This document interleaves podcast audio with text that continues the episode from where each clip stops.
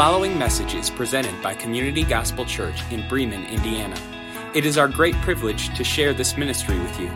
We in no way intend for this to be a replacement for the local church. It is our prayer that this would serve as a resource to help make Jesus Christ known in our congregation and other congregations gathering across the world. For more information about Community Gospel Church, visit www.communitygospelchurch.com.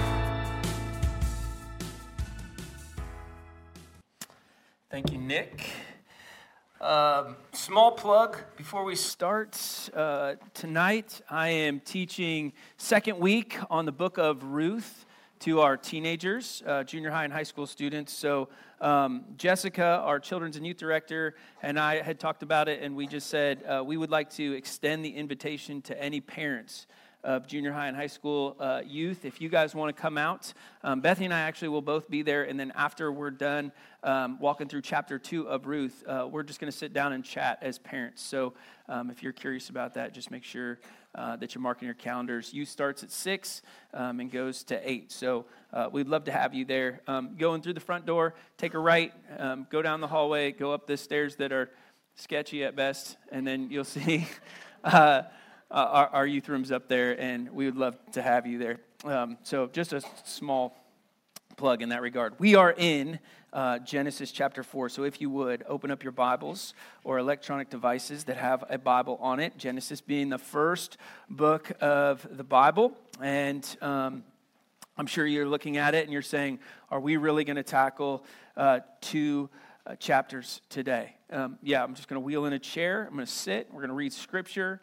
It'll be a good time. Um, I'm not going to read you all of this scripture. I'm just going to um, hit on a, a, few verses.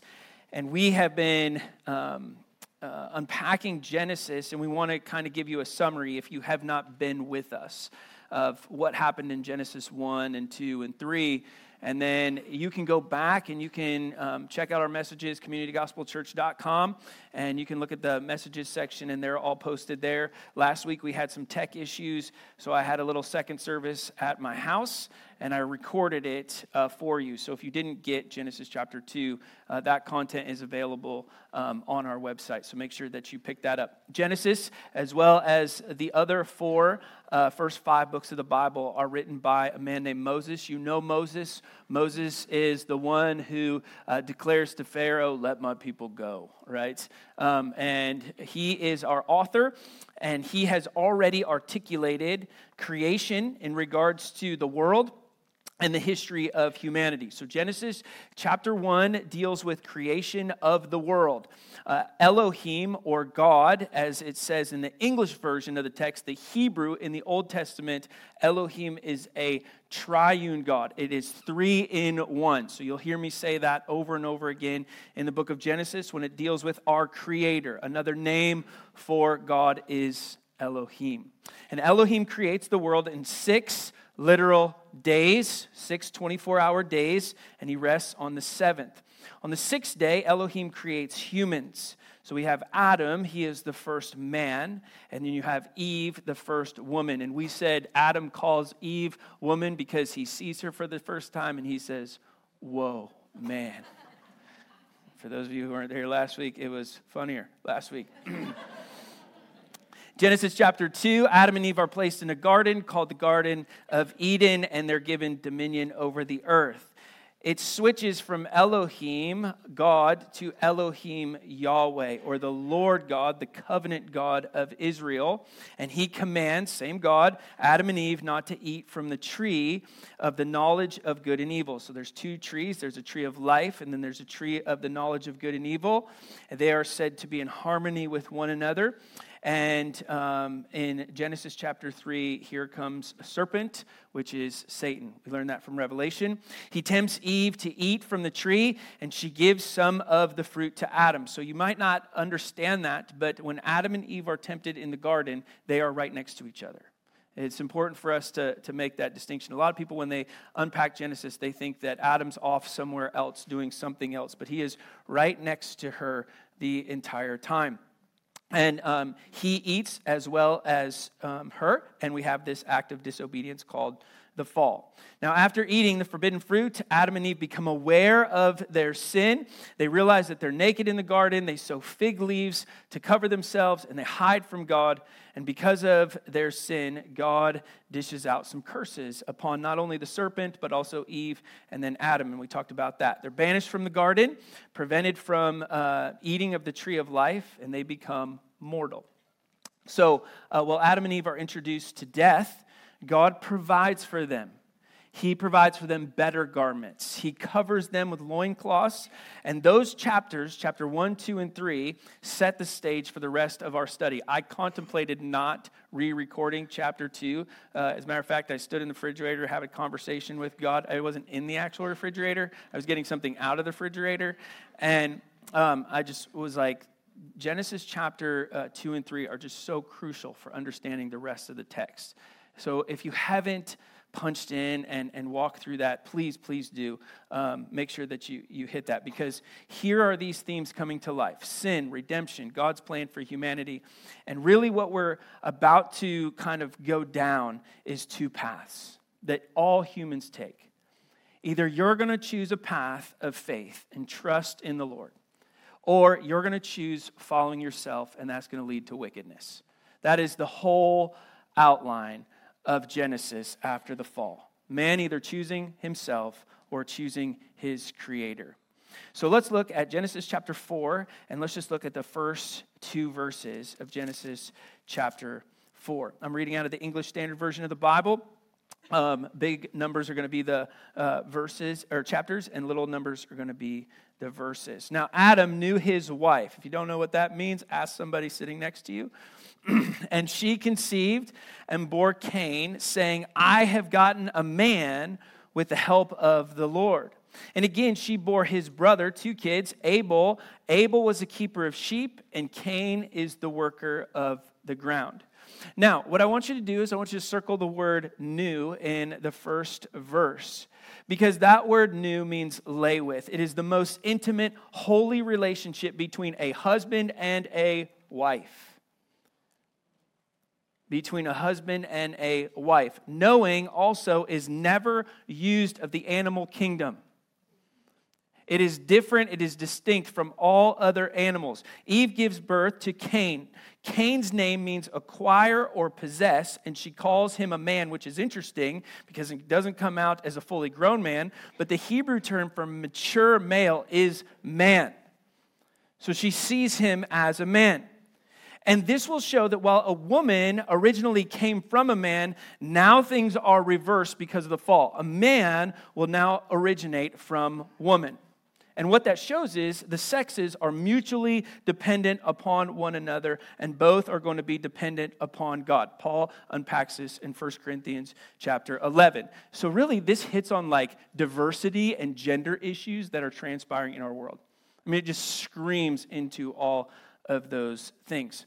Now, notice, this is interesting. Eve declares that she obtained Cain with the help of the Lord. And that is L O R D, the all capitals. That is a new name of the Lord, Yahweh, the covenant name of God. That's his first use of his covenant name.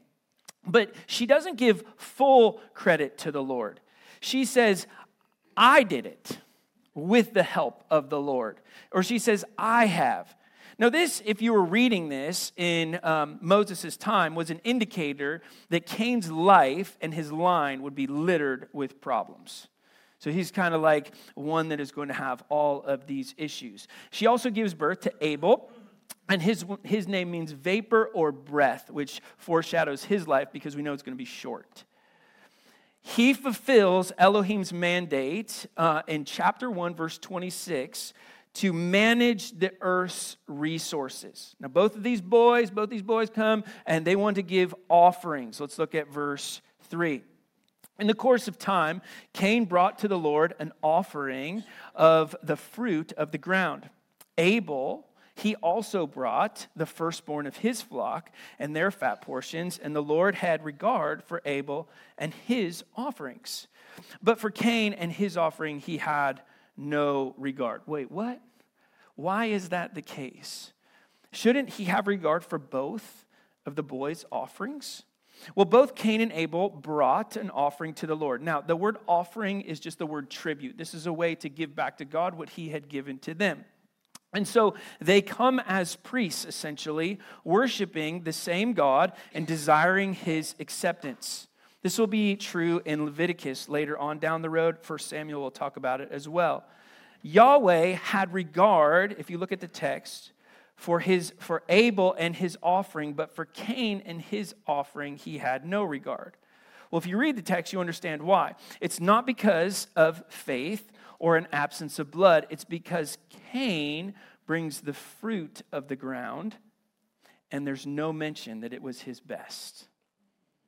So we would assume that he brings something that is not his best. He brings something that the Lord would be viewed as seconds. Abel, however, he brings the firstborn of his flock and their fat portions. In other words, he brings the best. Now, Cain's sin is what is called tokenism. And tokenism, it looks religious, but in his heart, he's not totally dependent upon Yahweh. This is true for what is transpiring in our world right now. There's a lot of people that look religious, but are not religious. There's a lot of people who call themselves Christians, but don't act like Christians, right? So, same thing happens today. Now, what's the outcome? Second part of verse 5. So, Cain was angry. As a matter of fact, he wasn't just angry, it says he was very angry. And his face fell, and the Lord said to Cain, Why are you angry? And why is your face fallen? Verse 7 If you do well, will you not be accepted? And if you do not do well, sin is crouching at the door. Its desire is for you, but you must first rule over or be disciplined over so that you will not sin. Now, Cain wasn't just angry, he's very angry. I love when the Bible says like stuff like that. It's just like shows us what's happening. So much so that his face fell. It literally showed, or was apparent. Do you know somebody like this? right? You just look at them, you're like, what's wrong? They're like, nothing. You're like, you're a liar. Cain tries to hide his internal thoughts from an omniscient, all knowing God. But God always knows, doesn't he? God asks Cain why he's angry. You should know why you're angry. It's for the sole reason, ready for this? To give him the opportunity to confess his failure. It's the same question that he asked his mom and dad. It's exactly the same. He has a God conscience of what is right and what is wrong, but he rebels against it. He's acting just like his mother. And so, what happens is Yahweh asks the question If you do well, will you not be accepted? In other words, if you ask for forgiveness, wouldn't you be accepted? And he demands an answer, but for some unknown reason, Cain refuses to speak. Now, this shows us that Cain lacks the kind of faith that pleases God. So God tells Cain he must rule over, and it's the same language from chapter 1 and chapter 2. Specifically, when God looks at Adam and says he would rule over or lead his wife. He says, for example, you are, this is your responsibility. You cannot look at the devil and say, He made me do it. You can't look at your spouse and say, He made me do it. You can't look at your kids, unfortunately, and say, They made me do it, right? It is our responsibility when it comes to sin to be disciplined to make sure that we're honoring the Lord. Now, go to verse 8. so Cain, instead of going to God, notice this, he goes to his brother Abel. And when they were in the field, Cain rose up against his brother Abel and he kills him. Then the Lord said to Cain, Where is Abel, your brother? And he said, I don't know. Am I my brother's keeper? More is caught than taught, right? Instead of speaking to Yahweh, Cain goes to his brother Abel, which is the start of the first religious war and also the first sibling rivalry. And it will infect not just this moment, it will infect the entire family unit in Genesis. Cain killing Abel is irrational behavior, and it's unjustifiable jealousy and rage taken out on his brother when really he is mad at God. Church, just let me unpack this for you. There are some people in your life that you have tension with, they're not mad at you, they are mad at God. And they are taking out their aggression on God on you. And we, as believers, are called in that instance to turn the other cheek. and to love without conditions. Cain denies any responsibility when God asks, Where's your brother? It's the exact same response that Adam gave in blaming Eve. now, what transpires? Verse 10.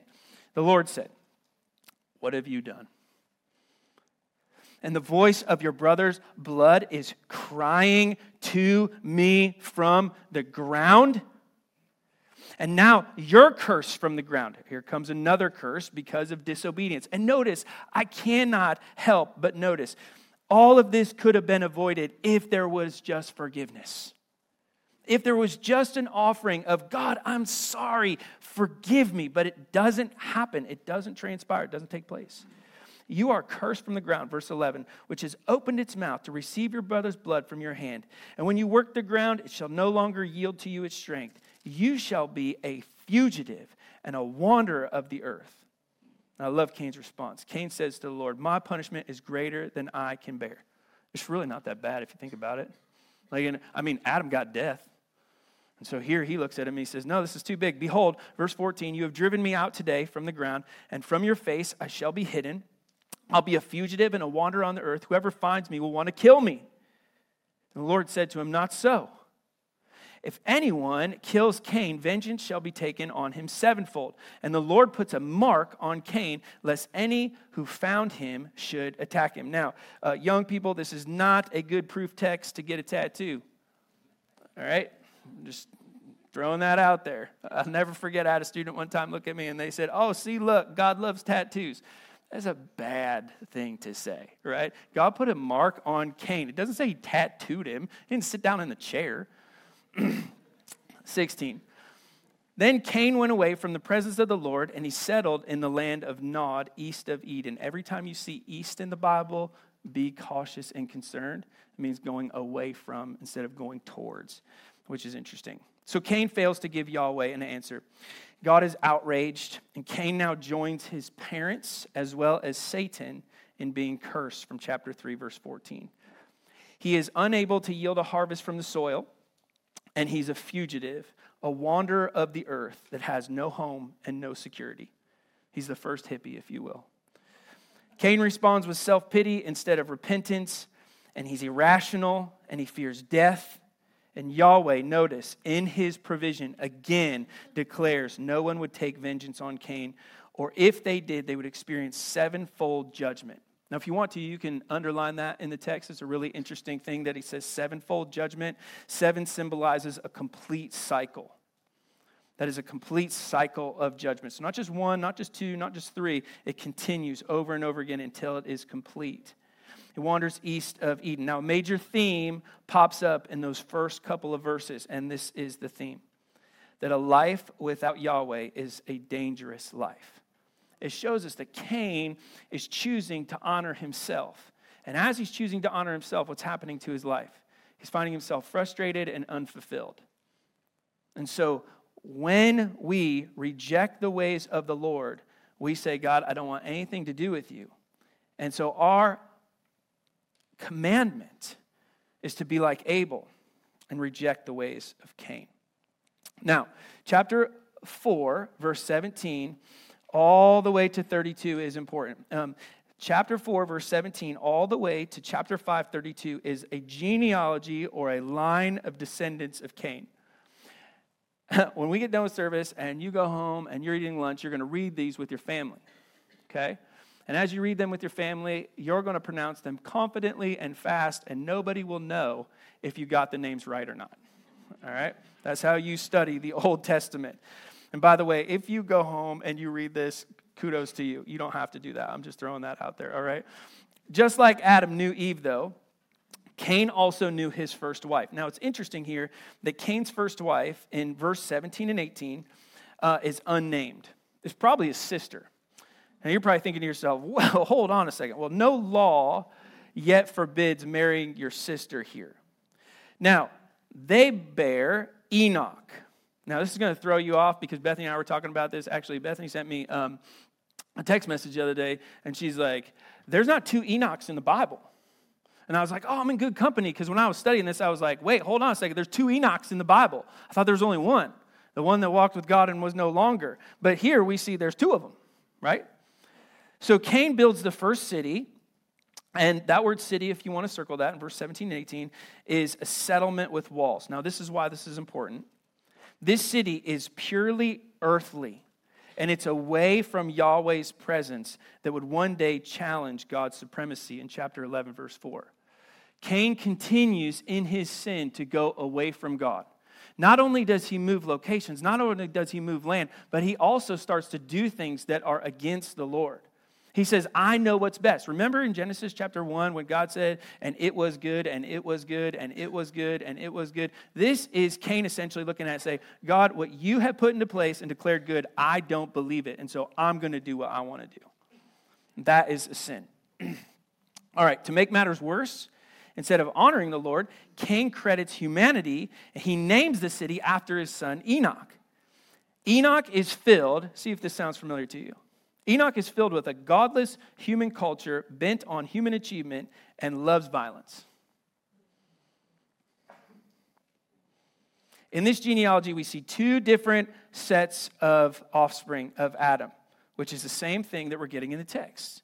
We're getting either people who followed themselves or people who chose to honor the Lord. You get Enoch the godly in chapter 5, verse 24. That doesn't need explained. But then you get this guy named Lamech, and he is the ungodly. And let's unpack this just a little bit.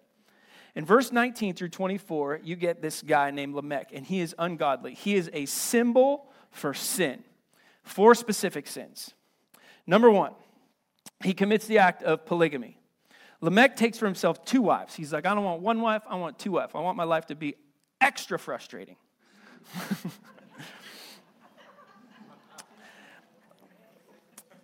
the rejection of God's marital plan in chapter 2, verse 24. It also goes against, even though it hasn't been written yet, Matthew chapter 19, verse 5. Now, polygamy is never affirmed in the Bible. So if you get into anybody who is quote unquote in a religion who believes in polygamy, it is against God's word. There's never a time in the biblical text where polygamy is looked at as a good thing. He commits a second thing. Some of you guys, farmers here, are going to like eat me alive for this one, but it, it, it is a problem. He commits this uh, sin called animal husbandry. Now, it doesn't mean he takes animals for a husband, okay? So just like get your mind out of gutter for a second. Lamech's wife, Adah, had two sons. She had Jabal, who was the father of those who dwell in tents and have livestock. This is what's called animal husbandry. It's a branch of agriculture that involves the breeding, care, and management of livestock. Now, that's acceptable today, right? Like, we, we have that. That happens and transpires. So, why is that bad here? Well, Jabal took into his own hands the feeding of himself outside of Yahweh's plans. He's essentially saying, I don't believe that you're going to feed me, so I'm going to go and I'm going to feed myself the way that I want to be fed.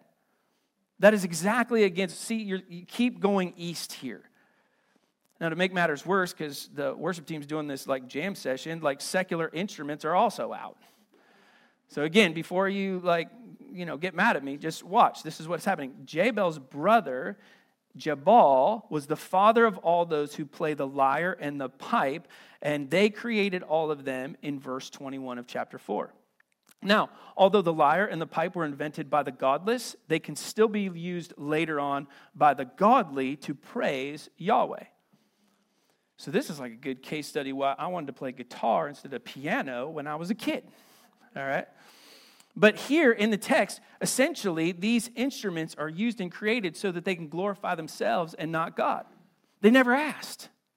So, while God utilizes these later on down the road, here, this is a big sin because essentially, not only are they marrying who they want to marry, they're eating the way that they want to eat, and they're singing their own songs to themselves. To make matters worse, Lamech and his other wife Zilpah bore Tubal Cain, who was the forger of all instruments of bronze and iron. That is the secular sciences in verse 22. All of those things go against God's order. To make matters worse, in verse 23 and 24, he starts boasting about murder and he mocks the living God. So, this is like a culmination of all the sins. Look at all these people saying, We're going to do what we want to do. Now, here's the crazy thing polygamy still exists today. People still go their own way and eat for themselves what they want to eat without inquiring of what is beneficial for them. People still sing songs the way that they want to sing songs to themselves, and people still participate in sciences that are opposing who God is and what God's all about. All those things still happen and transpire today. We could trace them all the way back into Genesis. Nothing is new under the sun. All right, so now you're asking, so what? What does this have to do with me? Good, because I asked the same question when I was studying this. What Lamech's line demonstrates, chapter 4, verse 25 and 26, is a lineage of sin. Moses elaborates on Cain's older brother Seth, which means granted or meeting. Now, Seth is the catalyst for change. In Seth's line, a seed would come that would keep God's promise to provide one to destroy the serpent that said was going to be crushed in chapter 3, verse 15. All of a sudden, now the promise comes to fruition. Eve is fully aware of this. Look at verse 25. It says, God has appointed for me another offspring instead of Abel. She still knows the promises of God. She is very aware of what God is doing. Even when you see a society that is saturated with sin, do not forget that God is still at work. He is still moving, He is still active. It is not wrong to pray for our society who's saturated in sin, but we have to remember that there is a remnant that is here that is called and commanded to proclaim the truths of Scripture into the people who continue to promote sinful things. So here we see uh, that the fall doesn't destroy God's image, it continued within each line. So life comes, life passes, which is physical death, and despite sin and man's shortcomings, Yahweh's grace preserves the messianic line. That's amazing. Now, I told you there's two Enochs, right? All right. So, Enoch, chapter 5, verse 18. Let's pick it up there. This is really interesting. Chapter 5, verse 18. Jared had lived 162 uh, years. He fathered Enoch and Jared lived after he fathered Enoch 800 years, and he had other sons and daughters, and all the days of Jared were 962 years old. I can't even imagine living almost a thousand years. Like, I'm in my 40s and I'm almost done. when Enoch had lived 65 years, he fathered Methuselah. And Enoch, I love this, I underlined this in my text.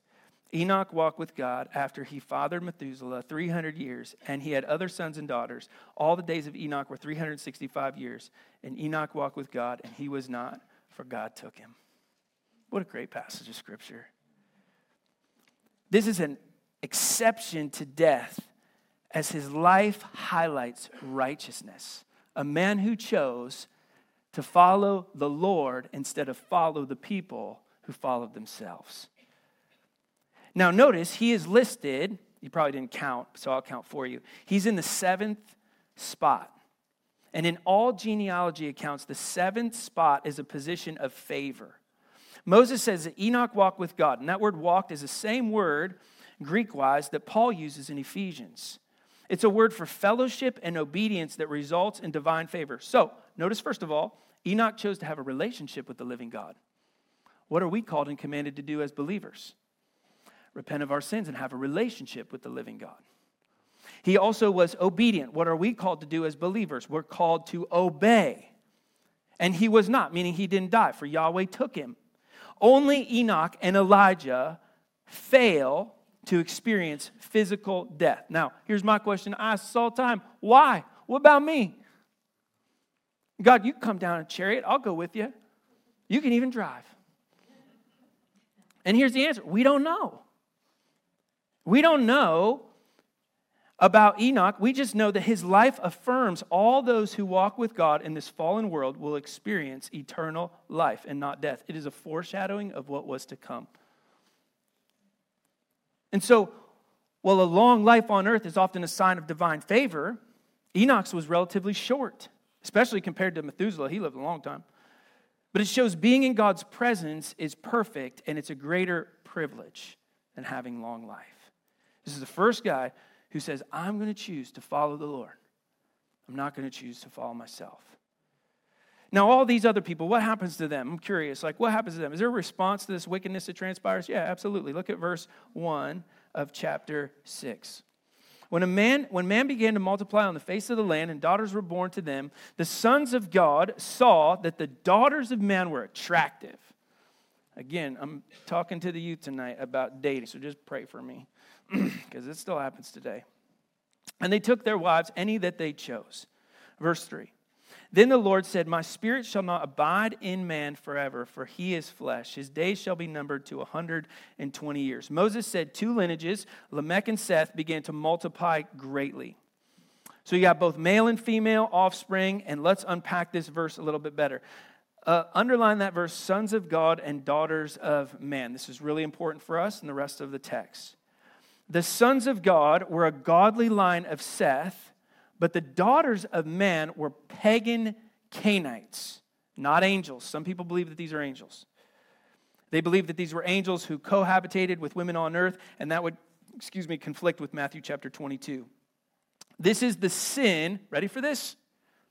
Of defiling or mingling two seeds or lines when they took as their wives any they chose. Do not be, the Bible says, uh, yoked with a non believer.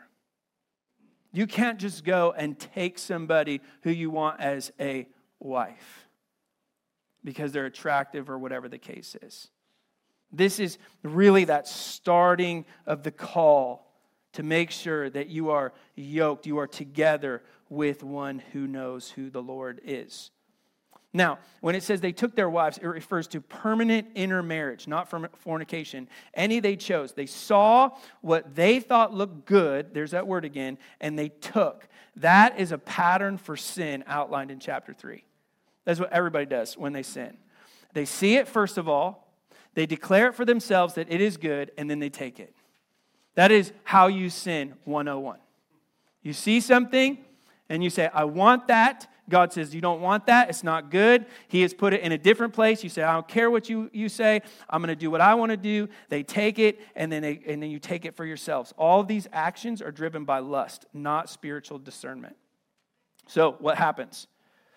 So it says that God's spirit was removed. Since God's spirit, now that word spirit there, same word in Genesis chapter 1, ruah, that was uh, hovering on the source, eagle like of the waters, that source of natural life. It will not abide in man forever. Or in other words, it will not endlessly permit to give life to those who are bent on disordering the Lord's world through disobedience. Same is true today. The Lord will not contend with man forever who is bent on disobeying him. So Yahweh then cuts humanity's days to 120 years. Now, for the longest time, I thought this is why we live to 120 years old. And I was totally wrong. This, when he says to 120 years, is the span of time between this proclamation and the flood. It's not human's lifespan. And the reason that he gives that is he gives a 120 year delay, allowing time for people to repent and provide a testimony of the coming judgment through Noah and the ark. He's giving people the opportunity to repent. Nobody asks God for forgiveness. In the book of Genesis, it never pops up. God's like, Do you love me? And they're like, I don't know. And so here, God says, I'll give you 120 years to repent. And they never do it. Now, look at verse 4. The Nephilim were on the earth in those days, and also afterward, when the sons of God came into the daughters of man, they bore children to them, and these were the mighty men who were of old, the men of renown. Now, this, oh, wow, there's so many books on this. This was like a four hour delay when I studied this. I was like, there's a lot of beliefs about these Nephilim. Here's what I know for sure the Nephilim were called heroes, they were giants, mighty men of old, men of renown. Some people, I'm going to do all this work for you. Here we go. Some people believe the Nephilim were fallen angels who procreated with human women, or they were demon human hybrids. Some people even think that these were demons who, who possessed human men. All of those views pose problems with the biblical text. There's just so much that like conflicts with it. Here's the other thing I learned people love to draw them. Nobody has any idea what they look like, but oh man, there's a lot of people who drew these people, right? It's kind of like drawing Jesus. What did he look like? Nobody knows. So, in context, what we do know is it appears that Nephilim were human giants, as everyone in that time period was big, tall, and mighty. Think about this there's no genetic like decaying that goes on here. So humanity is still in pristine condition, if you will. So, this explains why there were giants before the flood and also afterward. So, genetic material obviously survived in the flood. So, the Nephilim, what we know, were exceptional, but they were not superhuman. They were giants, but they were also destroyed with God's help in Deuteronomy chapter 3, Joshua 11, 1 Samuel chapter 17. Why is that important? Because you got to understand the text. Because if you if you buy into any of those things, your doctrine just runs off course real quickly. All right, so verse 5, and then I'm out your way. The Lord saw the wickedness of man was great in the earth, and that every intention of the thoughts of his heart was only evil continually. What a definition of our world. The Lord was sorry that he had made man on the earth, and it grieved him to his heart. And so the Lord said, I will blot out man with whom I have created from the face of the land, man and animals, and creeping things, and birds of the heaven. I am sorry that I have made them. But then comes Noah. But before we get to Noah, look at this. With the wickedness, which is a contrast of Genesis chapter 1 here, of humanity, great in the earth, and every intention of humanity's thoughts and heart. This is a vivid picture of the depth of human depravity and a great definition of evil. Yahweh regretted that he had made man and it grieved him to his heart. Now, that's the key to understanding this text. You've got to underline, circle, highlight, whatever it is you do in your Bible, the word grieved. Grieved is translated changed his mind, and we struggle with that as believers. And if we study it appropriately, Scripture rarely speaks of God experiencing any regret, and that's what is happening here. Because regret is a word that doesn't imply Yahweh feels like he's made a mistake. It doesn't imply that he wishes he would done differently. He is just unhappy with man's current uh, state, and he is so grieved and pained by the outcome of his creation. He is distressed. And for those of us who have, have kids who have gone astray, we get it. You look at it and your heart just hurts. What did I do? It pains you to the core of your being. It's the same thing that's happening here. God is troubled. Humanity doesn't grieve their own sin, it doesn't grieve their disobedience, it doesn't repent. The Lord hates that just as much for non believers as he does for believers. We have to get to a point as believers where we grieve our sin, we grieve our disobedience, and it pulls us to repentance with God and with others. We have to get there. Because if we don't, what good is our faith? God says these people blindly indulge in every single thought, every single action, every single word. He says, I have no choice but to blot out man because if I leave them alone, evil is going to continually come. It is going to continually infect and it will overtake the entire race and there will be no godly people left. No line to produce this already promised Messiah. But there's hope. There's always hope. In a world that's saturated with sin, verse 8 screams Noah found favor in the eyes of the Lord. Whoa. May that be said about you. Let's pray. Heavenly Father, we ask this morning that you would help us to walk with you. Lord, we welcome your discipline this morning. We ask that you discipline us. We ask that you would help us to seek your favor and righteousness in this sinful world that is marked by sin and defiance. And Lord, we ask for those who don't know you as Lord and Savior that they would confess with their mouth that they are sinners repent. Turn away from that sin. Call upon the name of the Lord Jesus Christ. Enter into the family of God. For it is by grace that you have been saved through faith, so that no one can boast. Lord, so many of us have made that decision. And yet we find ourselves saturated in sin. So we repent, individually and corporately. And we come before you asking for your help to find favor in your eyes through the acts of obedience to you and to you alone. We want to be Enoch's and Elijah's in this sin saturated society.